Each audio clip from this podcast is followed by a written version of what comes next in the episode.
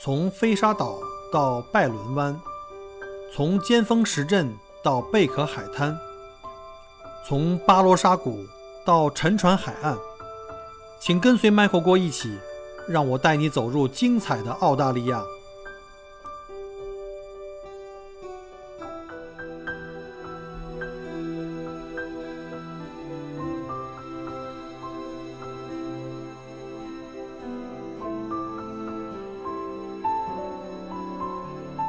就是你有没有对自己的未来曾经，不管上初中还是高中，或者是你在高考失利之后，你有没有对自己的未来有过一个憧憬和一个所谓的规划？呃，没有，那从来没有过，呃就是规划说，我这我下星期要至少要打三次网吧。 呃，可能会想，对吧？我啊，我计划一下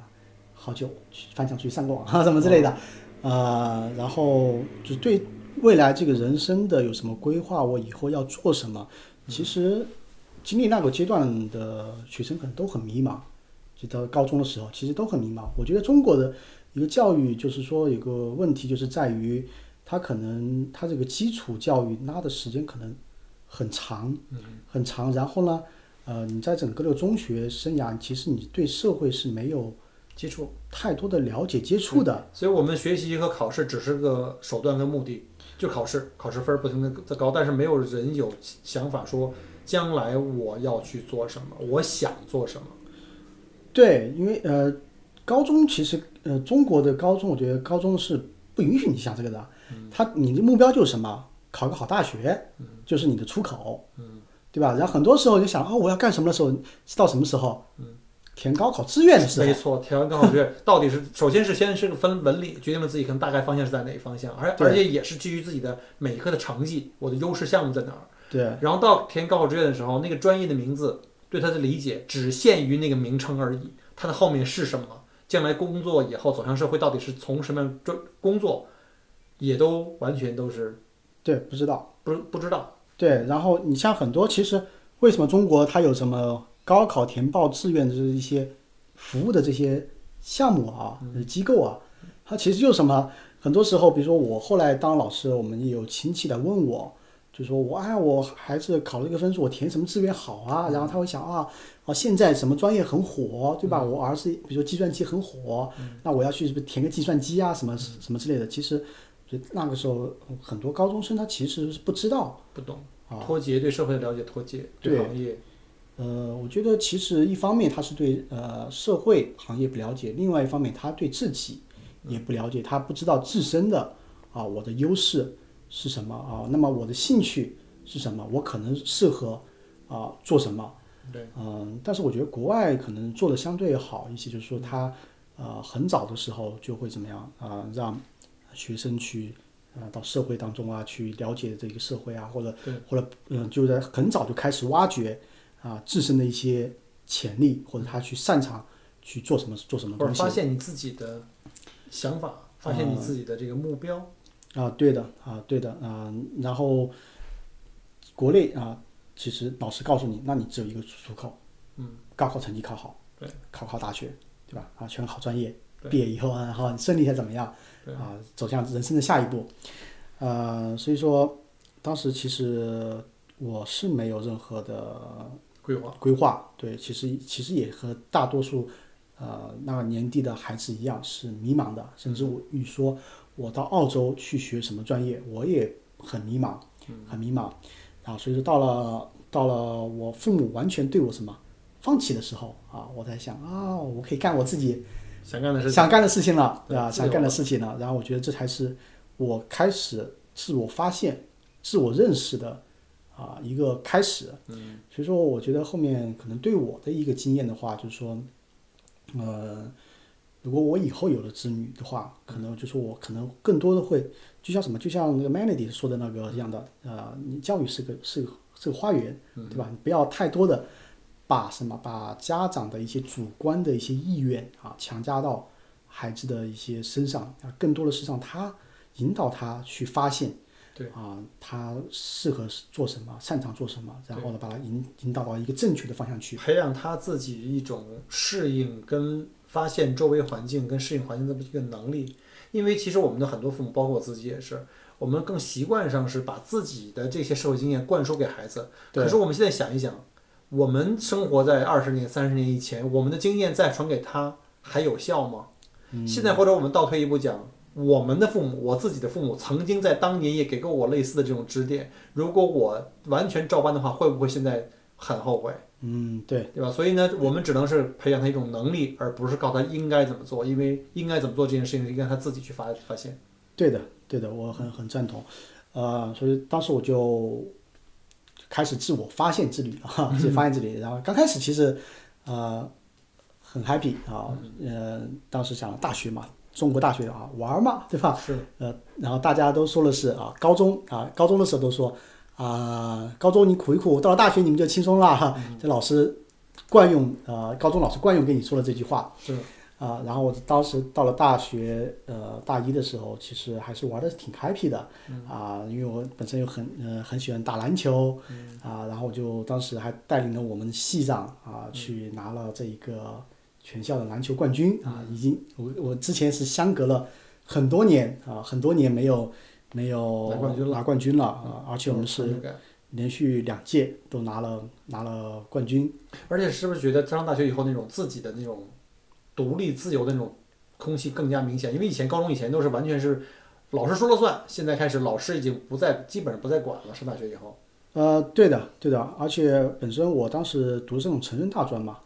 啊、虽然说和普通的这一些学生是一起上课的，但是老师还是有点区别对待，就是对我们更松一些。嗯，我经常就逃课啊，去干自己的事情了。啊、当时呢，这我当时选的专业就是问我选什么啊，我看看啊，不假思索，我要读计算机网络。为什么？我对计算机很感兴趣啊。啊，然后当时我就觉得啊，开始读，觉得读书啊就很如鱼得水这种感觉了。你喜欢啊、才不会觉得枯燥，对吗？对，就是其实我即使不去上课，啊、我觉得啊，这种就很对我太太 easy 了，然后还是会有一个很好的一个成绩，啊、甚至我还是学习委员，对，所以打游戏还是有些好处 的。啊、对对，呃，就是一个经常逃课的学习委员，就是啊、然后后面呢，后面就开始到了大二，到大二的时候想呃，还是开始就要思考了，说我，嗯，未来还是要做点儿什么吧，找工作最起码你要找工作，啊、对，因为到了大学以后，你更你要牵扯到一个问题，就是说你以后你是要去工作，啊，自食其力，要养活自己，对，养活自己，对。然后我就想，我不可能一直这么玩下去吧，我还是要啊、做点什么。然后正好呢，呃，有一个契机就是什么呢？就是我家里有一个亲戚在当地的这一个建设银行的这个总行做做 IT 的一个主管。然后就嗯是吃饭的时候啊，我就问他，就是我现在学计算机网络，对吧？他也是搞反搞这这方面的。我说嗯，就说我应该后面应该怎么去发展呀，什么之类的这些。他说啊、呃他说你什么？你可以去考一个 CCNA、啊，你你谷歌是从哎思科出来的对吧？我都没考，我都没考下来，我最后放放弃了，只只不只不过年龄大了以后，实在是不想再翻书再看了。啊，对，他说你可以考个 CCNA 啊，就是我们思科的呃一个网络的一个认证，对，吧？没错。他啊说你考的好熟悉啊，对，你说你啊，他说你考了这个就怎么样啊，以后不愁找不到工作就入门了，最起码。啊，对啊，然后我就听进去了，然后我就回去啊，回去百度啊，CCNA 是什么啊？这思科认证的这个网络工程师这是最基最基础的啊，及格线啊。对，然后后面呢，我就啊、暑假的时候就去报了个班，因为当时有很多人要培训嘛，啊报了一个班，然后就去培训了，培训了以后就考过了，啊，当然很开心，对吧？CCNA，然后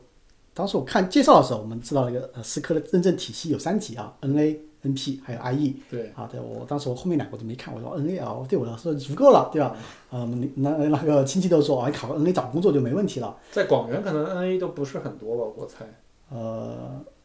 嗯，当时我你不像到了北京啊，你这推开思科的门，这个啊连前台的接电话的可能都是 NA 了，已经。啊、开玩笑啊。对，呃，确实应该广元不是很多。然后呢，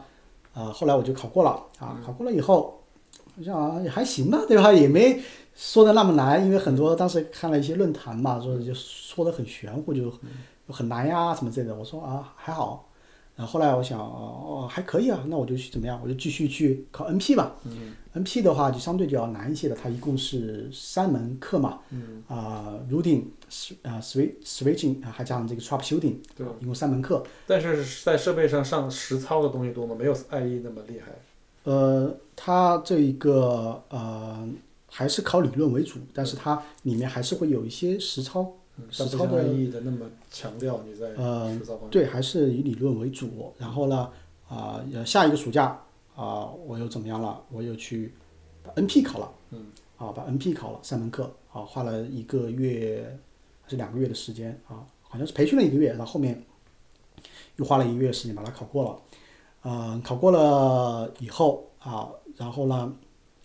当时我们学校就说整个计算机网络专业可能考过 NP 的学生都很少了。啊、然后然后学校正好有一个政策，当时我们那个系主任也比较开明，就说啊、呃那可以拿证书带学分。哦，啊对，现在现在教育部已经开始在推这个东西了，就叫鼓励你们就开始在上学的时候开始拿一些外面的一些证书。对，嗯，当时我们那个主任确实想法比较前卫啊，啊，然后到了他当时就是当时我在一几年，可能一二年的时候，他就已经在做这么做了，在系上去这么做了。可能到了现在，可能是去年教育部才开始全国在很有前前瞻性，这个校长对，在推广这个一加叉的这一个证书的一个项嗯目，就是说学生除了证书，还要拿其他的行业职业证书，嗯然后呢可以拿证书去带学分，啊、所以说当时我就把这一个用了 NP，我就把我大三下半年的所有的课的学分给带完了，嗯带完了以后，我们其他同学就去实出去实习嗯了，然后我想我干嘛？我去考 IE，呃，然后这有点像这个玩游戏打怪过关，啊，对对继对续。升级啊。对啊，然后就我就说去考 IE，因为当时我也去纠结过，就是说我要先去实习呢，还是要先去考证呢？嗯啊，然后我就问呃咨询了一下我们当时的，就是当时我的老老师，就是那个培训机构的老嗯师，啊，他给我说了一句话，就是磨刀不误砍柴工，对吧？你可以先把理论知识啊丰富起来，然后呢，你后面再怎么样，你再去找工作，你就会到另外一个台阶。没错，再慢慢去积累你的这些什么一些经验，对吧？所以说现在其实很像啊，现在很多这些，比如说我们到了澳洲的这些同学，他在读书的时候都会去先去考一些证书啊什么之类的，包括我现在我也在去考啊、CISSP，啊，所以说我就其他同学都去实习了啊，然后我就去开始去学 IE，啊，当时还好，就是我家里也还是非常支持我，因为考 IE 确实它这一个 CCIE 嘛，啊、它的一个成本还是非常高的，啊，它的一个培训费用当时就是一万多，然后加上考试费用也也是一万多，嗯啊，也是一万多，然后我就开始去学习 CCIE。啊、但是 IE CCIE E 呢，它可能就和我们这个 NP 就不同了，它更多你除了要把理论知识掌握的非常好以外，你的一个实操能力对也是非常强。但是但是你在网约有很多机会接触这些各种的什么 switch 啊、router 这些东西，是吧？各种嗯型号啊，呃培训机构它是有有有全全套的，对，因为你要最终你考试的时候，因为第一首先你要考理论，理论考完了你要去 troubleshooting，然后和考这一个 configuration，、然后呢，它整个的一个环境它是可能都是提供的，啊，所以说在培训机构啊，首先第一就是先要你要先去学习这个理论知识，学习理论知识以后，然后你就开始要去练习这一个配置了啊，练习配置，那就是在真机上面去实操啊，实操。但是我考 IE 的过程就不像前面这么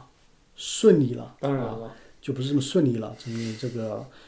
呃，一方面确实比较难，一方面我可能是当时正好赶上了这 IE 考试最难的这一个时候，因为当时正好可能那个时候特别热，太多人了那啊太多人那是几几年我想一下，我可能是一三年、一四年的时候，哦，那时候已经都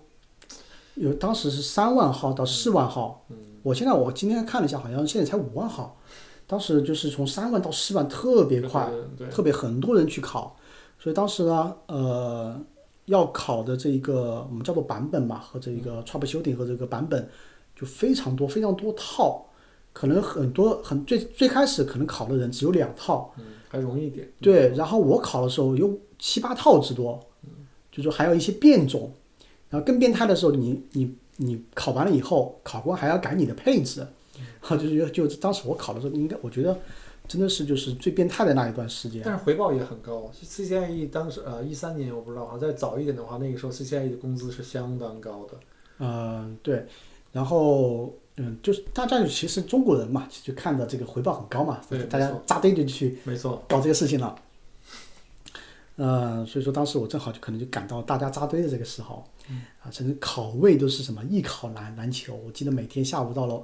五点的时候，我们来上课啊，老师 OK，提呃前十五分钟五分钟啊，大家暂停，怎么样？抢抢抢考位对啊，抢考位。然后当时我又第一次我考位都没有抢到，我是抢到什么？抢到日本的考位，到日本去考的。第一次考的是考试的时候，你要飞过去啊？不是吧？对，是飞到日本去考的。天哪，那这成本太太高了。对，这成本就是整的比较高，第一次，然后第一次，呃，可能我第一次准备了差不多大半年吧，因为确实很辛苦，啊、每天早上我记得记得当时每天早上八点钟起来，然后可能第一个到学校，然后然后就开始每天开始就是日复一日的练习，啊，练习完了可能晚晚上可能九九十点钟，然后才才才回去回去睡觉。但是这个时候完全是你自己自发的动力，没有学校老师或者是家长的给你的压力。啊、对。当你自己有了目标以后，你会发现你会全情投入进去。对对是的，然后每天早上有一个信念说我要成一个 CCIE，对 E，吧？啊，当时当时当时觉得哇，一个 CCIE 真的好神圣啊，好牛逼啊，真的是，对吧？呃，然后就这样子，可能过了大半年，第一次去考，然后到日本去考啊，考了以后啊，我记得考完以后，当出成绩很快，因为可能它是会有机器判分嘛。然后，然后我当时我记得我会坐坐在回来的这个啊、日本的这个地铁上面，然后就刷刷刷刷刷，然后一看 fail 挂了。 呃，当时我们三个小伙伴一起去考的，当时我说服了两个另外两个小伙伴一起和我一起到日本去考，啊、就当旅游一圈儿 吧。啊、对，啊、一个一个过了，两个挂了，其中一个是他上午 troubleshooting 考完就就就挂了。那当时吃饭的时候，当时我记得吃饭吃那个日本的小便当还挺好吃的，然后然后呃我们上午考完，中午就吃饭了嘛，然后我们就开始在刨饭，然后我们其中一个朋友就啊就就哭丧着脸哦， 就这样就已经知道自己非要这自样。己就要飞掉了，然后啊说啊下午你们加油，我已经没戏了啊。然后另外一个同学呃朋友他就考过了，然后我们两个就我是下午就挂了挂了下午了，嗯，因为他中间也还呃有很多很鸡贼的一些地方，呃，然后第一次考挂了，然后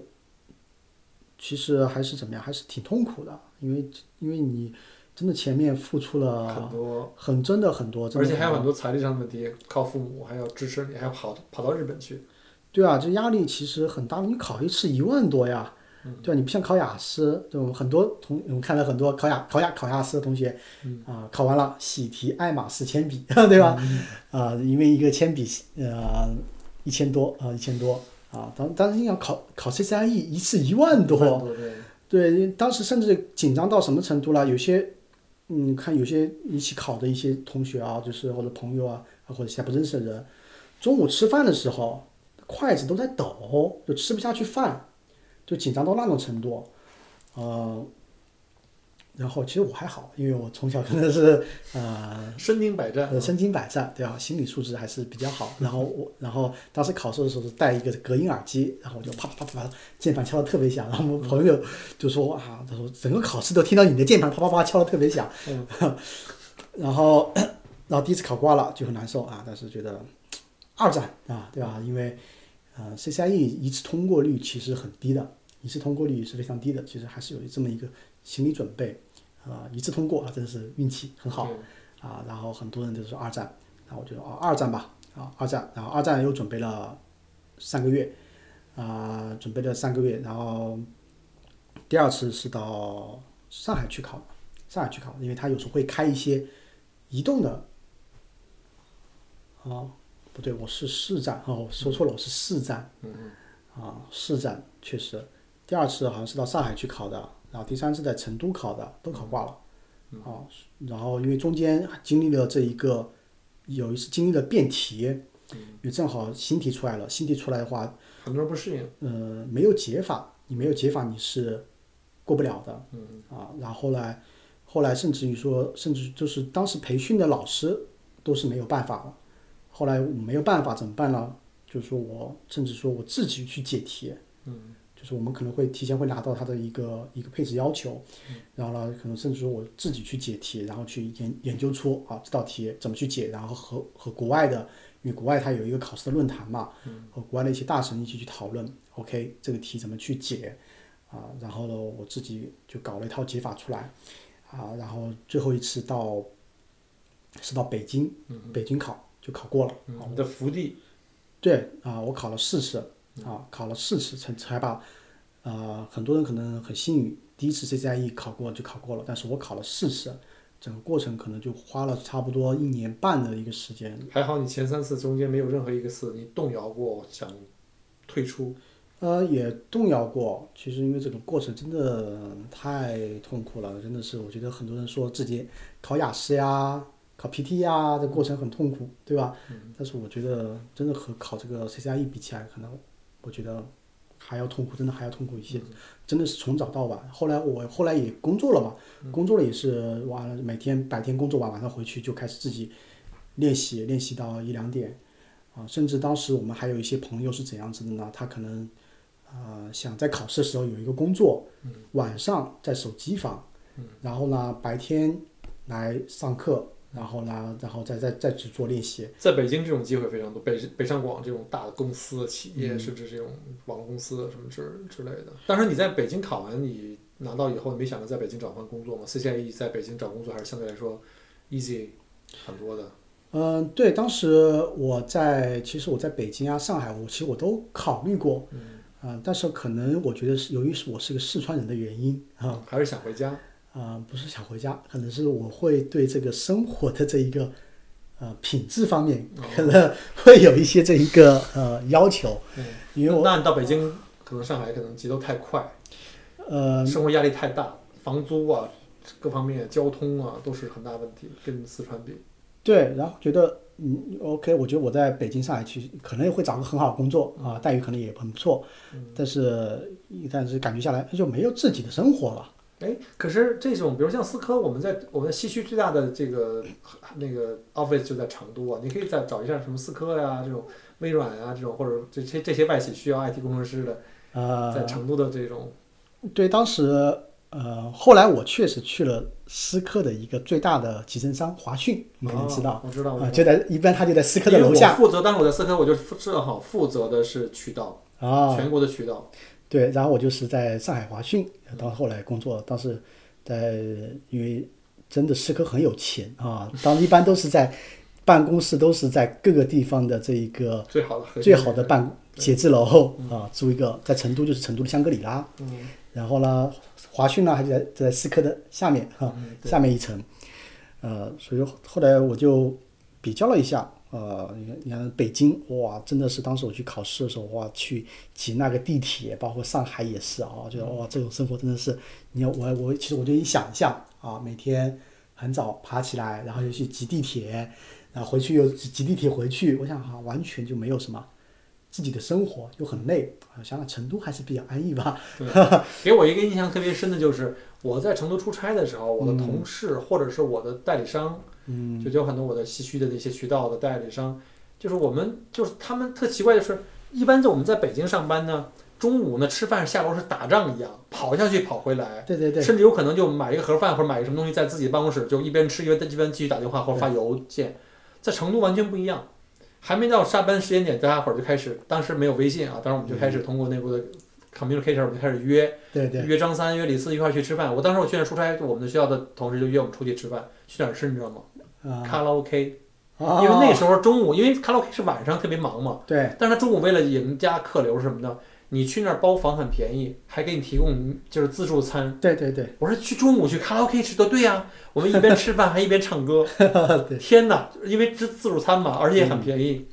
就是可能比我们在北京下楼去吃个快餐还便宜。啊，按人头，我们就一边吃饭一边聊天一边唱歌，我觉得太不可思议了。对，成都人确实是四川人，整个还是比较尤闲其是成都，我觉得对比较想得开、比较休闲的，甚至说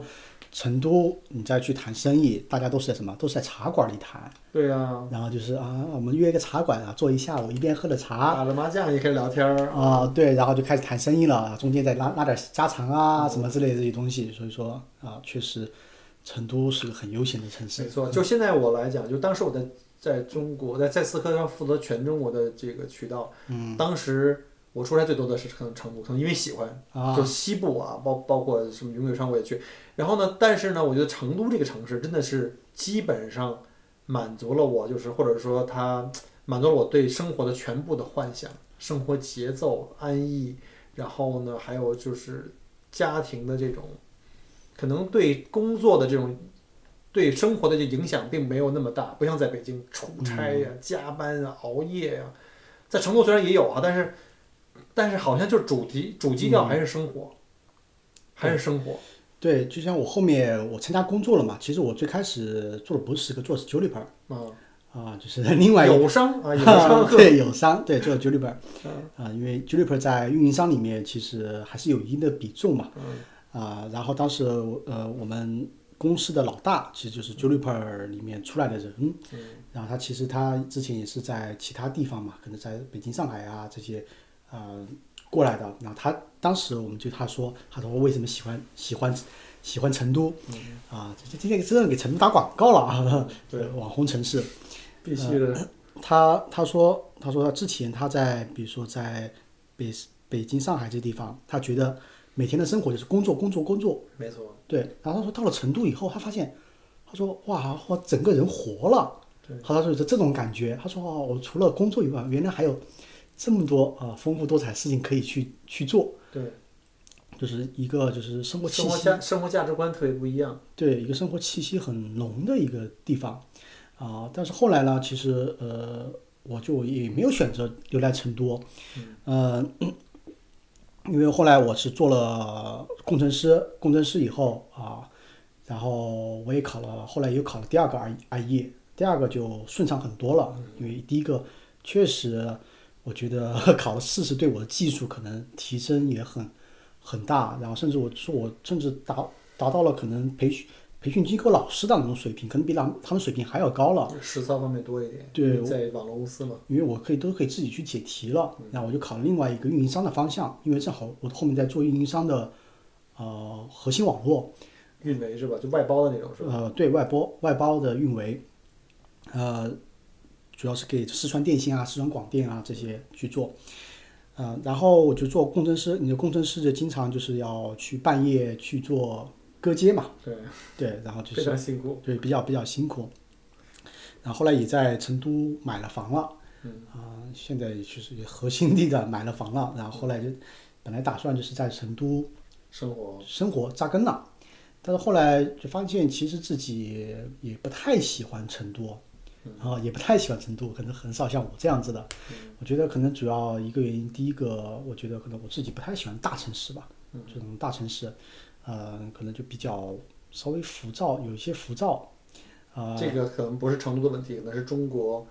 整体我们现在这个嗯，这个状状况。对你甚至说现在，比如说你后面我也回到到成都了，有时候会经常去成都嘛。到了成都，比如说现在的成都的一个新新区，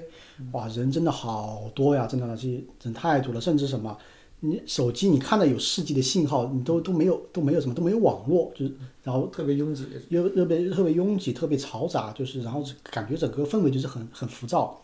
然后加上呢，成都当时的一个空气质量确实不是很好啊，确实不是很好，我也也有点儿反正这方面的一些啊担忧在这里面啊，然后后来我就是，呃后来正好、就是我读的那一个学校，我读的那一个学校。啊，当然后面我也参加了这个专专升本考试啊，也获得了一个本科的一个学历，本科的学位。就曲线救国拿到本科，嗯，对，我也拿到本科的一个学历是那个西南呃西南科技大学的，嗯，对，在绵阳，呃，然后呢，我就去，然后我回回回家的时候啊，然后回去的时候，然后正好当时就是啊，我说的很开明的那一个系主任，他就找了我聊了聊，他说，嗯、要不你回来当老师吧，嗯，啊，对他确实也比较开明，因为一般学校招老师，他至少都是研究生。现在国内的学校都要研究生才能当老师啊，啊本科生都不行了，都没机会了。啊没完全没有机会，哦而且研究生还只是起步对，还只是就是我们那些就是 四五线城市的这种小学校，广元啊这种地方，啊嗯、对，我们是大专嘛，对，你到了深圳是博士，天哪，哈，对，到了深北上广这些这是是博内士卷，的相当厉害。呃，对对，而且博士你很多还是要什么名校毕业的博士，对对，而且而且到了本科院校，国内的博士都不怎么受欢迎啊，你是要什么海归博士，啊哦对藤校的啊哈，镀过金的最起码。对对是这样子的，啊，像 Man Melody 那种就可以应该就就可以进，就是可以随便挑了啊，但所以说当时我是一个本科的一个学历，然后。呃，然后我们当时我们的，但是我觉得我技术还是比较过硬啊，啊，然后然后我们那个系主任说，要不你回来当老师吧，呃，然后我当时我也想，其实当时想了大学老师啊，确实很好，也其实也挺不错对啊，啊，想着可能工作又比较轻松，还有什么又寒暑假，对的，有两假期。啊，然后我想想我的自己的这一个技术也可以，对吧？我还可以呃创业，当时我也有有有一个自己的一个创业的一个想法了，给自己开一个公司，一方面有一个稳定的工作，然后啊、自己还可以创个业去接一些外包的一些活嘛，因为呃网络工程师他很多时候他的一些活其实都是那种项目制的啊，有项目了啊，我找一个人来嗯做对，冲上去啊，做完以后就分钱走人。啊，对对，风险走人，我想我可以做一些技术的一些外包，啊，然后后来我就回去了啊，把成都房子卖了啊，然后在家里和啊在成都的核心地区的房子，你就说卖就给卖了，啊卖了，那是几一几年了吧？应该还没涨之前， 只能这么说，还没涨之前，后面就这个踏空了。我爸就经常说我， 哈哈，就说我这个事情，就是我觉得，但是后面其实已经卖了以后，然后呢，啊、才有了个资金，然后我们和我家里在就是广元本地买了一个小小的双拼别墅嘛，对。好歹是别墅啊，啊，双拼别墅确实和郭哥的澳洲这种没法比哎啊，那不那不一样。没法比啊。然后后面生活就就就怎么说呢？就开始有有开始另外一种生活了，就当上老师了。我之前想都没想，完全我都没在我所有的职业规划或者是想法中未来的一个考虑当中，我确实绝对没有考虑过说我以后会去当老师。 然后我就怎么样，就当上老师了。啊，甚至当时我教，因为当时我还是比较年轻嘛，我可能我是二十四、二二十五岁就开始当老师了。然后当时的一些学生可能也就十九、二十岁，大家差距也不是很大啊。然后很多到现在现在为止，他们很多还叫我学长啊。我特别好奇的是，你嗯从中学的时候是对老师特别有意见的，或者那种特叛逆的，你突然间转变角色变成老师以后，你是变成了你认为自己你认为是自己变成了学生喜欢的那种老师吗？嗯、怎么说呢？呃，其实啊，我的学生很怕我，就说真的真的很怕我，就是我带过的所有的这一些什么，这一些几几届的学生，他们对我有共同的一个看法，就是他们都是比较怕我，甚至说是在班上可能就最最呢不听话的学生，他都很都很怕我，就我的课出勤率很高，就没人敢逃课那种。哦、我觉得可能是我比较严肃吧，可能比较严肃，但我自认为我还是一个比较受欢迎的老师，也比较是被学生佩服的老师，因为我确实也不会像老师其他老师那么水，因为大学老师确实，因为大学嘛，啊、你要你的一个工资待遇是和你什么和你的职称挂钩的，那你的职称是哪里来啦？都是你是你要去发论文啊、这些东西你才能来的，所以说是很多老师他其实把自己的一些工作重点重心是放在什么？自己的发论文这些事情上面的，而嗯，很少有老师就是说对教课特别上心，对把自己的这些呃，对对上课比较上心，啊、所以说可能我还是嗯、呃但是我我觉得我也确实也还是有一些呃技术技能，也可以教到这些教到这些学生。也是计算机专业是吧？对计算机专业，就计算机网络专业嘛，其实很很对很对口的啊啊、所以说我们学生呢啊、也很佩服我，然后我对他们其实也很严格严厉，因为其实对于我来说，我觉得做技术这个事情是非常严肃的一件事情，因为你可能你呃你在这个网络行业待过，可能也听过。比如说我之前在做这一个西区的这一个呃 IDC 的运维的时候，嗯，因为 IDC 它下面有很多这些大的一些用户，比嗯如说 co-location 的那些呃机腾构腾讯啊哦啊、还有优酷啊等等这些，你一条命令，如果你没有输入对，嗯，你可能导致一个结果是什么？可能整个西南片区的，全完蛋了，对吧？这下个你的下微信啊、QQ 啊就用不了了，对，对就是然后你那影响到太可怕了。对你你之前也会出也出现过这种事故，那后果什么了？你这个人在这个行业里面就没法混了，就混不下去了。呃，甚至于说，其实我当时我们在行业里面会听到很多一些传闻嘛，比如说，甚至说，呃，你一条命令配错了，然后搞出一个很大的一个网络故障出来，甚至什么这些国家的很很高层的一些机构都会涉入来调查这一个事件。啊、甚至啊有时候，比如出了问题，你还会去背书啊，什么之类的，就是到一些国家机构去背书。所以说，啊、包括我之前考 IE 的时候，我有一次挂了，也是因为我一次很小的一个疏忽，因为 BGP 的一个啊、一个 ID 啊，它 root ID 两边它我没有处理好，然后导致产生了它它判定两个 ID 一样，它认为这是有环路，然后就怎么样，整个网络就挂掉了。呃，所以说我对于我在行业当中以及自身的一些教训来说，我就觉得其实你搞这个技术是一个什么非常严肃的一件事情。所以说我在上课的时候，其实呢，我就对什么对学生的要求就是非常非常高，也很严肃啊、所以导致他们也很也很怕我怕，呵， 也很怕我。其实我觉得主要还是因为钦佩你，就是可能对你这个专业上的一种一种尊尊敬。嗯啊，对我就可能也会这一些。然后到了呃，其实我觉得我当老师，我也比较欣慰的一点，其实我觉得最欣慰一点就是什么呢？啊、就是你教出来的一些学生，他有很好的一个前程。我觉得这是我觉得当老师是最大的一个什么，有这一个成就感的这么一个时刻。嗯、可能对于我说，我可能我到外面培训机构去讲课，我拿的待遇可能更多。啊，可能高高很多。我当时我课时费很低，也因为我是助教哈。哦那你不能在寒暑假自己出去兼职吗？啊，寒暑假我平时我就做自己的项目了嘛。嗯啊，对，就就有就 有活干了。对，呃，当时我还带了一个工作室嗯啊、然后我会把一些什么，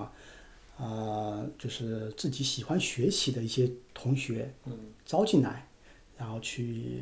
啊、一方面会教给他们一些其他的一些东西，嗯然后会带他们去参加比赛，然后会带他们去做一些项目，然后这些学生呢，他就成长的就怎么样，就嗯快一点非常快，对就非常快，因为他什么呀，他自己愿意去学。嗯自己愿意学，我就说哦，我们工作室每天啊，我们我们实也实行九九六啊，我们也实行九九六，早上九点到晚上九点嗯啊，一周六天你在这边学搞这个事情，然后那学生就怎么样，也没有什么怨言，他也也就没有什么怨言啊，每天就按照这样子来来来学习，然后甚至我还说啊，你们自己管理，我选选两个负责人啊，你们自己自己去管理，啊，他们其实做的也非常非常不错的，啊，然后后来很多学生呢啊，甚至就还去了一些大厂，像华为啊、华山啊，啊，甚至现在现在有些还在做华为的一些海外的业务啊，工资待遇可能比我还高，一个月可能现在有几千欧，啊，所以说，然后还有一些啊，就回到自己的地方，然后在地方的一些云计算数据中心啊，当一些技术的负责人啊，什么之类的。所以说，我觉得这个时候也算是逃离满天下啊，呃，也不算满天下，还是四川范围至少都都去了什么华为、欧洲什么啊、对，所以说这个时候觉得这还是很有成就感的这么一个时刻，对，啊、然后后后来这些学生其实后面也很感激我，有时候经常还会怎么样，会寄一些东西还啊有，联系，还有很多啊，对，还有联系，对，还有联系， 所以说我觉得最终我觉得我还是成了我理想当中那个老师的一个一个样子吧，嗯对我理想当中老师样子就是说，呃，我不喜欢老师，我不喜欢那种类型的老师，但是我肯定要我怎么样，我要嗯做出我想喜成欢的那个老师的样子。那个老师的样子。对，所以说这就是什么啊、我自己做老师吧，因为毕竟还是为人师表嘛，对自己要求还是要还还是要高一些。那我说的，那我那我觉得话，到了这个时候，你的人生也算是人生的赢家了，因为找到了自己最喜欢的状态，把你最就是你从事的是自己最擅长并且最喜欢的一个工作，而且还能在可以教育和影响别人，然后又离家很近，又住在自己新买的小别墅里，嗯，这种生活状态，我觉得已经就尤其在成都或者是四川来讲的话，这是最好的生活状态了。对，确实当时这个啊整个的一个生活状态是很安逸的，啊 就是我从家开车到学校啊十分钟，嗯，然又后不堵车嘛，在广元是不是？呃对不堵车，然后呢当老师也很自由，就是你不需要坐班，嗯有课你就去上课，没课你就你就去，所以说没课的时候你可以睡个自然醒，挺好。呃对，然后呢呃平时啦你可以到周边去游玩一玩呀，啊、嗯 然后然后寒暑假的时候有很长的假期，而且很多有很多时候又是错峰。对对吧可以出去玩儿，挺好。呃，也可以出去玩儿，然后自己呢平时可以接一接项目，啊、就挣点儿挣点儿其他的项目上的一些钱，然后啊、其实整个的一个收入可能和我在比如说在，比如如果去一些大厂，可能也差不多，嗯，其实差不多，所以我觉得呃确实属于这个人生赢家的这一个对状态了状态，啊，这个状态了。啊，然后但是呢，后面又啊发生了一些事情，因为确实，人生真的就是什么，很多事情人是生无常啊，无常对吧？就像就像啊佛教里面说了一句话，就是呃人生唯一什么唯一有常的就是无常。 对，或者说我们现在变成现在这种常说的一些就是，呃，唯一不变的就是变化。对，唯一不变的就是变化。对，翻译过来我们不可以，对我们不可以预测任何事情，这这就是人生本身，我们不可能最后走过的跟我们当年预测到的是一样的，肯定会有变化，这才是人生最可贵的地方。嗯，对的，呃，然后呢，后面就发生一事情。首先，第一件事情呢是，就是我母亲就突然就走了，是嗯疾是一种特别突然的疾病，是吗？呃，对，意外，属于意外，对，就突然就就走了，呃，因为当时其实我们家怎么说呢？啊你想那个状态，就是你和父母在一起，然后你自己有自己稳定的工作，有事业，对吧？其实就是一家人怎么样，其乐融融的，然后就生活在一起，或者就是说，呃，一个很好的一个状那态时候吧。你还不到三十岁，呃，还很年轻，对，二十六七的样子，对，二十六的二十六，对，二十六。然后我母亲就突然就去世了，而且我是在半夜接到的我爸的电话，嗯啊，我爸接到电话，啊，然后就说我母亲就不在了。当时我整个人就是就就傻住了，然后开车的那都我都不知道我怎么开过去的，啊，就开车都开不稳。嗯，呃，其实当时对我这一个什么，第一个打击就呃其实很大，其实冲击是非常非常非常大的。 James 继高考失利后，雅思也屡次受挫，但找到了方向的他却开始了人生的冲刺。四考拿下 CCIE，却 E，毅然决然决定回到起点，过起了自己想要的生活。可是人生从来不缺少磨练，在最爱的亲人离开之后，还有什么在等待他？我们明天同一时间接着聊，记得来准时收听，拜拜。感谢您关注和支持我的节目。除了音频节目，也欢迎您同时订阅麦克锅聊澳洲同名新浪微博和今日头条，以及同名微信公众号，里面有很多旅行、移民相关的资讯和攻略。如果您正在规划澳洲旅行、留学或移民，欢迎您加入我的听友群和移民交流群，有更多精彩在等着您。Michael 郭约您相聚在澳洲，我们不见不散。